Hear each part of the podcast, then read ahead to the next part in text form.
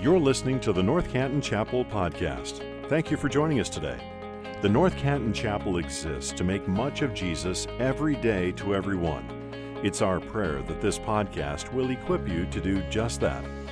We believe that there's nothing like the church united together in gospel community. We'd love if you'd stop in and say hello in person if you're in our neighborhood. Our gathering times are at 9 and 10:30 a.m. Thank you again for joining us today. Let's listen in. Well, good morning, NCC family. It's good to be with you as always. Welcome, family, and welcome guests in the room as well. And for those of you joining us online, thank you for being here as well this morning. Our mission as a local body is to make much of Jesus every day to everyone. And that is our mission today. It's our mission in the songs that we have sung, it is our mission in the interactions that we share, and it is our missions in the scripture that we will teach this morning. In all of these things, we want to make much of Jesus. He is why we exist, He is why we do what we do as a local body. In short, it's all about Jesus. It's all about Him. He is the solid ground on which we stand. And a few weeks ago, we finished the series called Solid Ground, where we looked at Matthew chapter 7. And in that series, we learned something. I hope you remember it. If you do, please say it with me. We learned that everything we build, the houses of our hearts on, apart from the truth of Scripture and the person of Jesus Christ, will fail us. I know it's been a couple weeks. Don't forget that.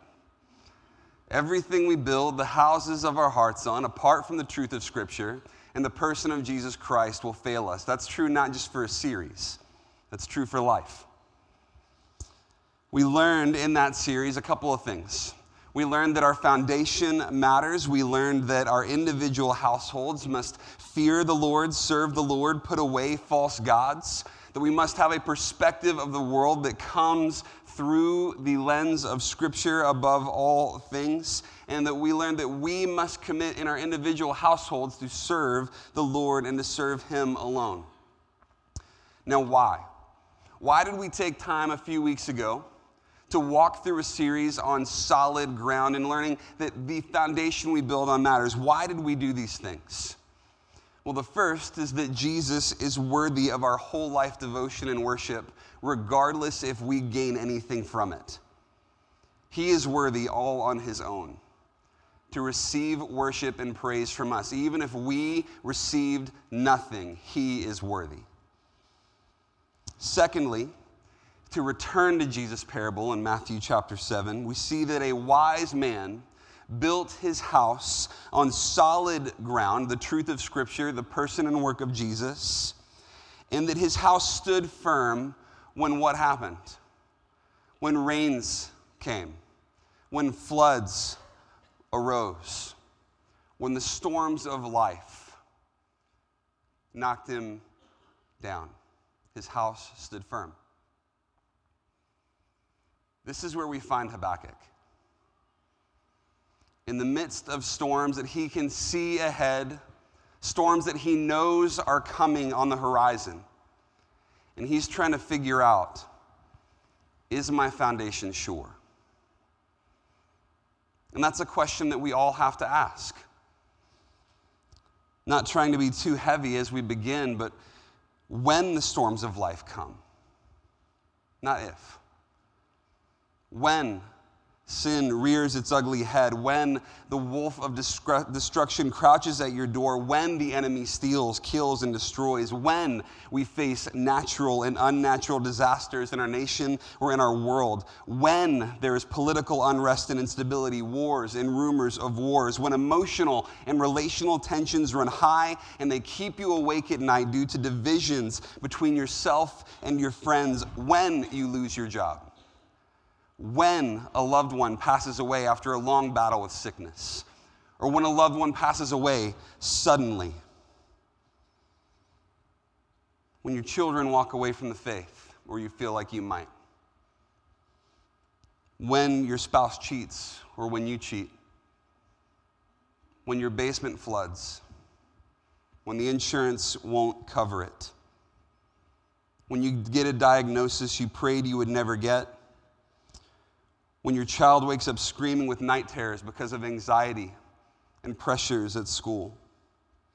When your son's addiction to pornography comes to light when a beer with friends after work has turned into night after night of just one more, and you wake up in the morning unsure of how you got where you got in your life. When your anxiety and depression hit so hard and so deep that your chest hurts and you can barely breathe. When the rains fall. When the winds blow and the floods rise the man who built his house on solid ground, he stands firm. He stands firm because his house is built on the truth of Scripture and the person and work of Jesus Christ. Now, truly, church, I don't know how anyone navigates life without the truth of the gospel. Because we've been through a number of scenarios that I named this morning, and they might fit your life. You might have different ones. But there have been moments where, over the last few years, if not for the grace of God, if not for the love of Christ and the guidance of the Holy Spirit, I know I would be lost. I would be hopeless. But, church, we hold to these truths that God is our strength for today, He is our bright hope for tomorrow. He is faithful through every storm. He is bigger than every storm that we might face. These are the truths that we hold to, yes? And they are good and they are true. But have you ever had a moment when the storm felt bigger? When you struggle to say, much less believe, the truth that we're holding to in this series, which is God is God and God is good no matter what. Because we say that. We go, yeah, amen. God is God. He is good no matter what.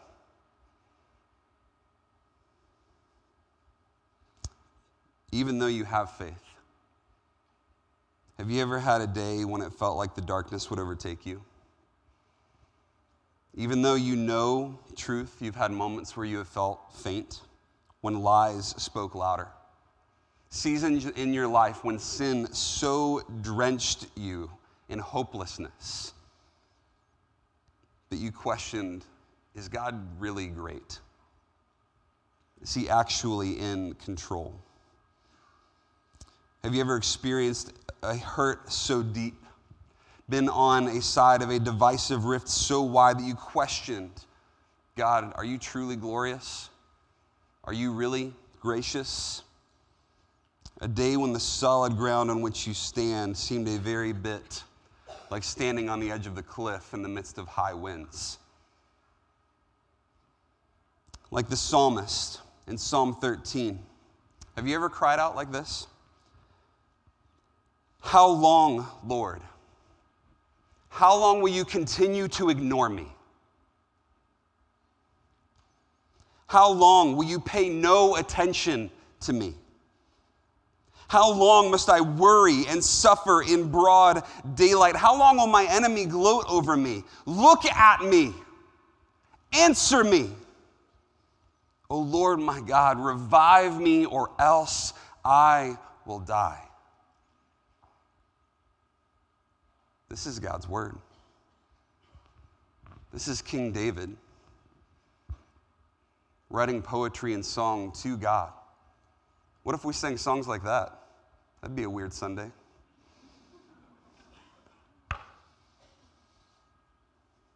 Have you been there? Are you there? If you have or if you are, it is my prayer that through the study of this book that you'll, you'll realize this truth that you are not alone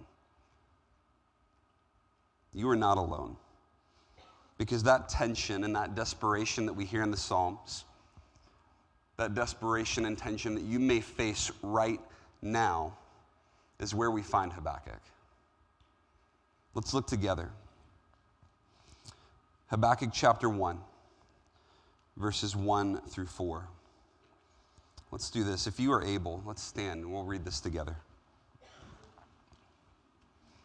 It'll be on the screens as well. Beginning in verse 1.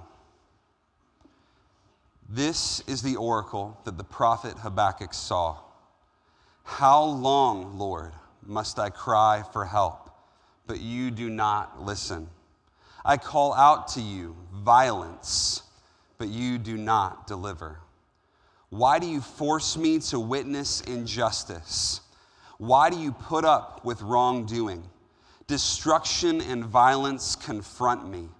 Conflict is present, and one must endure strife. For this reason, the law lacks power, and justice is never carried out. Indeed, the wicked intimidate the innocent. For this reason, justice is perverted. Thank you. You may be seated. Most would agree that Habakkuk's exchange with God and the subsequent recording of it coincides. This is for all of you history nerds in the room.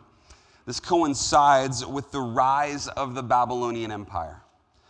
This prophesies of and takes place between the Babylonian defeat of the Egyptians in the Battle of Carchemish at 605 BC and the rise of King Nebuchadnezzar at the first capture of Jerusalem in 597 BC.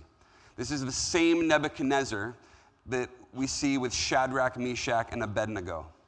Okay, same guy, same timeline. And right out of the gate in this passage, we notice something really interesting. Where most prophetic writings start out announcing or proclaiming something in a monologue, Habakkuk brings us into his own internal struggles with God his own cries to God. The tone is different than most prophetic writings. It sounds more like the Psalms of Lament, like one that we just read in Psalm 13, or like the writings of Jeremiah, known as the weeping prophet. Habakkuk is allowed by God to complain. Habakkuk is allowed by God to complain to, God allows him to come to him crying, accusing. Do you hear the tension in his voice? I mean, some of us, we grew up in traditions where if we said stuff like that out loud, people would go, You don't have faith in God. God allows Habakkuk to come to him with these tensions, with these complaints, these frustrations. Now, there are some theologians that would point to this exchange, and they would say that Habakkuk is an example of how to come without faith before God and to just lay out our frustrations, our doubts, all this stuff, just to lay it out to Him.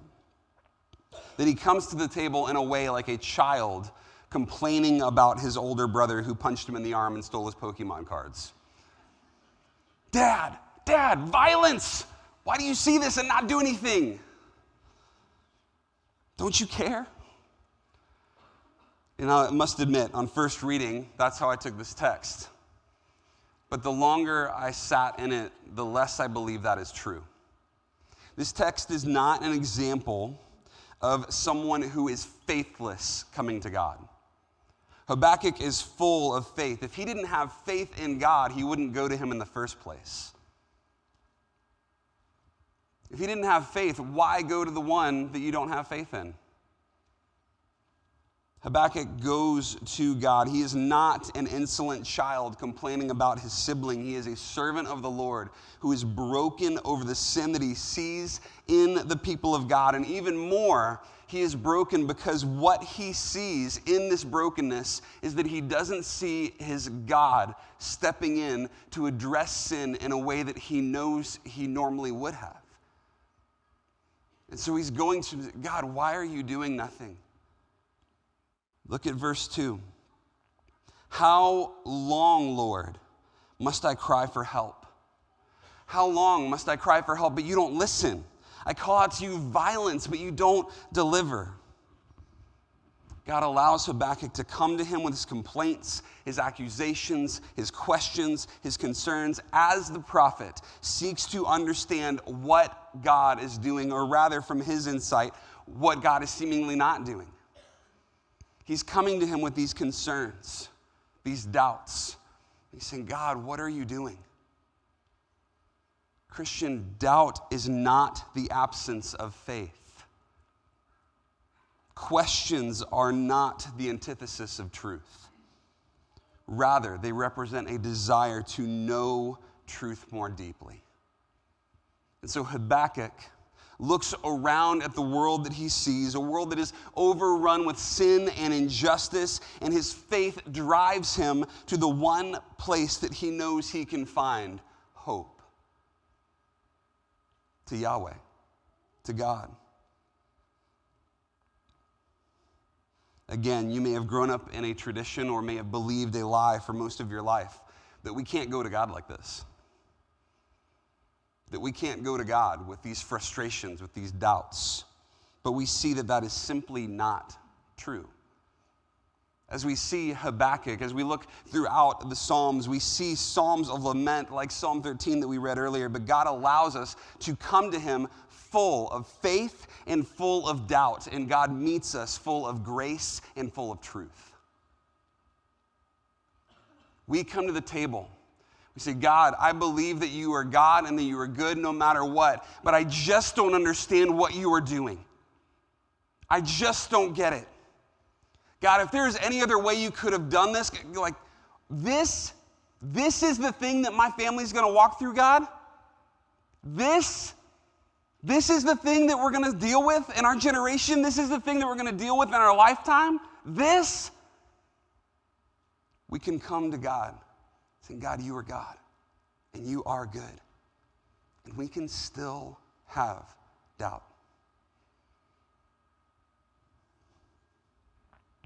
Does Habakkuk leave his concerns at the door?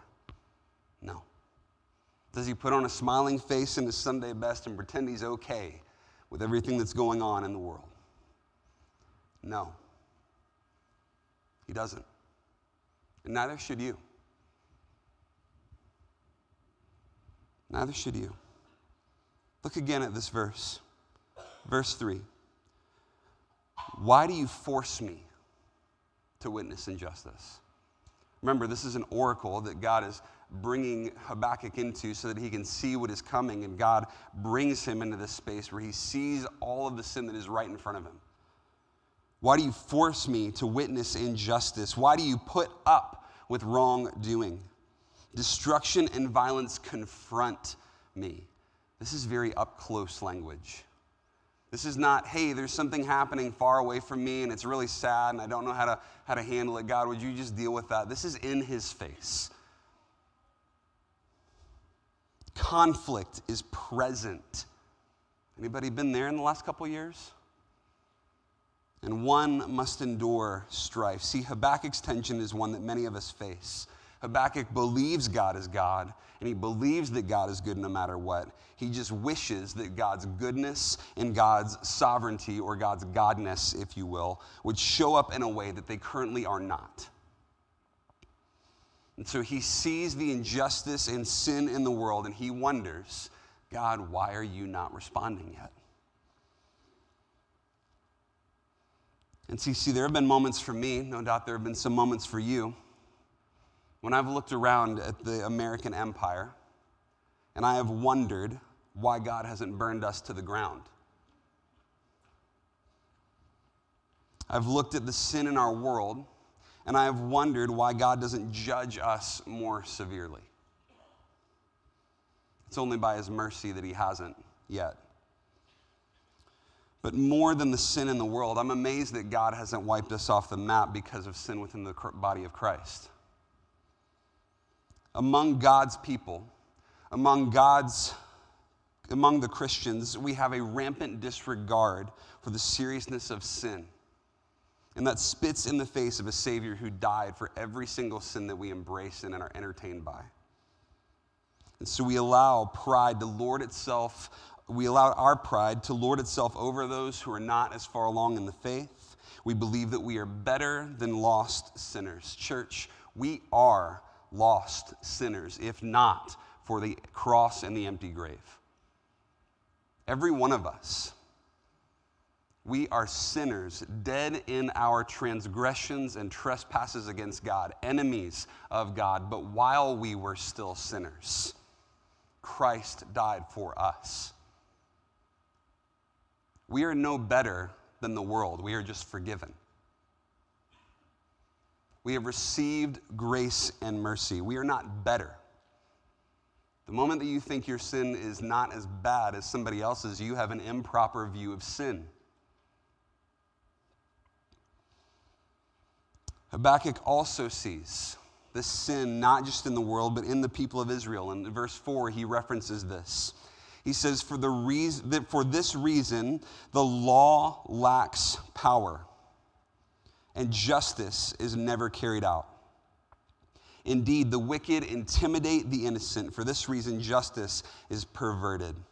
When Habakkuk speaks of the law lacking power, or your translation may read the law being paralyzed, he is speaking of the Torah, the law and instruction that was received from God for how Israel was to worship him with every aspect of their lives. And so Habakkuk looks out at the people of God and he says, The sin within us is so messed up that even the laws that God has given for us to live holy lives, it's not doing anything. People have such disregard for it that it may as well not even exist. It lacks power, it's paralyzed. In the ESV expository commentary on this passage, David Firth writes Habakkuk is troubled that Israel's law appears powerless to address the problem that he sees. That which was meant to guarantee the application of God's justice seems powerless in the face of violence, with the righteous unable to overcome the wicked. It is this that leads to Habakkuk's cry to God for help. So God has caused Habakkuk to see the injustice, see the abuse of power, to see the intimidation of innocent people by wicked men, to see the sin among God's people, and Habakkuk can't bear it.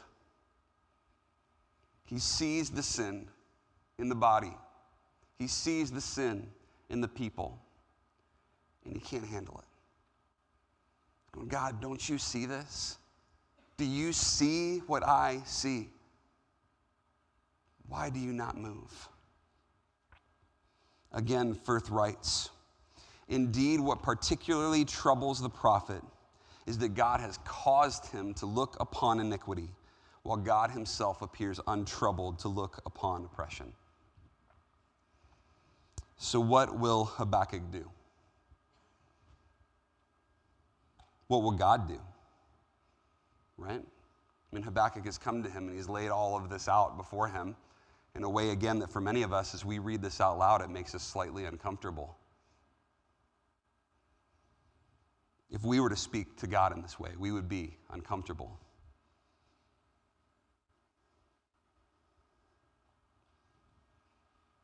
So, what do they do? Well, we find out next week. I know that's terrible. But at the start of our time, we read Psalm 13, verses 1 through 3. A passage similar in heart to the words of Habakkuk. You probably saw some real similarities there. How long, Lord? How long? We see the desperate and difficult cries of King David as he wrestles in this moment with the sovereignty of God and the goodness of God. But at the end of Psalm 13, look at how it reads in verses 4 through 6. Then my enemy will say, I have defeated him. Then my foes will rejoice because I am shaken. So David starts in a place of brokenness and defeat. And in that place of brokenness and defeat, this is what he says But I trust in your faithfulness. May I rejoice because of your deliverance. I will sing praises to the Lord when he vindicates me. Wow. Doubt and faith. You know, aren't we quick to praise God when things are going the way we want them to? God's good. And He is. We're quick to praise when all is well in our worlds. We're quick to praise when our comforts are not toppled over. But we are far too guilty, I believe, of giving God attaboys for when we believe things are going right rather than worshiping Him no matter what. While we may not say it with our lips, oftentimes our lives reflect it. We look around at the sin in our world and within our worlds, in our own households, and we push it under the rug because we tend to be satisfied with lesser things. See, one of the tensions that we face whenever we read a book like Habakkuk is we identify with the hero. We want to be this underdog who is, is figuring this whole thing out and with God and trying to figure out how do I navigate this judgment and, and all of this stuff. And we put ourselves in the place of Habakkuk. It's what we naturally do as we read literature. If you read any fiction literature, you place yourself in the person of the hero. We can't help it. You are not the hero. We are sinful Israel. We are the ones that Habakkuk goes to God and says, Don't you see? Do you see the injustice in us? NCC, do we see the sin in us? Or are we so blind to it? Because it's become such a part of who we are that we just miss it. Are we no longer broken over it? And thus we are satisfied with lesser things. We value the created more than the creator. We value the healing more than the healer. And so we say, you know what? If my HVAC is working, there's food in the fridge, then God is God and God is good.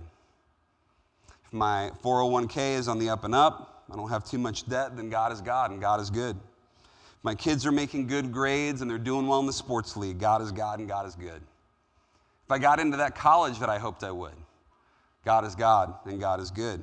If I am happy and healthy, then God is God and God is good. Church, in all those things, make no mistake, God is God and God is good, but He is beyond good to us. Because even if all of those things are gone in a snap tomorrow, God is still God and God is still good no matter what. So, what does that mean? It means that even if the furnace quits working in the dead of winter, even if the stock market crashes, or even if your kid is failing biology and gets put on academic suspension, even if they get kicked off the team, or your third, fourth, fifth, sixth choice college says no, God is still God, and so God is still good even if you get the medical diagnosis you prayed you never would. God is still God and God is still good. Even if in your anxiety and depression, even if they are running through the roof, even if God doesn't come through in the way that you think He should, would, or could, even if, God is still God and God is still good, no matter what. I asked the band to put a song together for us this morning, and I just want you to listen to these lyrics. And then I'm going to come back in a moment and we're going to take communion together. But as they sing, I want you to rest in that truth that God is God and God is good no matter what. Because remember where we started. We started in the storm. It is easy to say God is God and God is good when the days are sunny and when everything is going right. It is much harder when everything feels like it is falling apart. And so I don't know what you bring into the room this morning. Each of you carries something different. You each carry something unique. Storms that only you can face. And so I'd ask that as the team sings this song, would you take whatever that is and just place it at the feet of Jesus? You know what it is. It came to your mind as soon as I said it. You know the storm that you are walking through. Let's take those storms, take those hardships, and place them at the feet of a God who is God and a God who is good no matter what, even if it doesn't go the way that we think it should. Thank you for listening to this episode of the North Canton Chapel Podcast. If this ministry has blessed you in any way, please share this episode with your friends or spread the word on social media. If you subscribe and leave a five star review, it goes a long way to helping us make much of Jesus every day to everyone who hears these podcast episodes. You can also donate to this ministry at ncchapel.com forward slash give. Thanks again for joining us. May you go out into your places and spaces, making much of Jesus every day to everyone.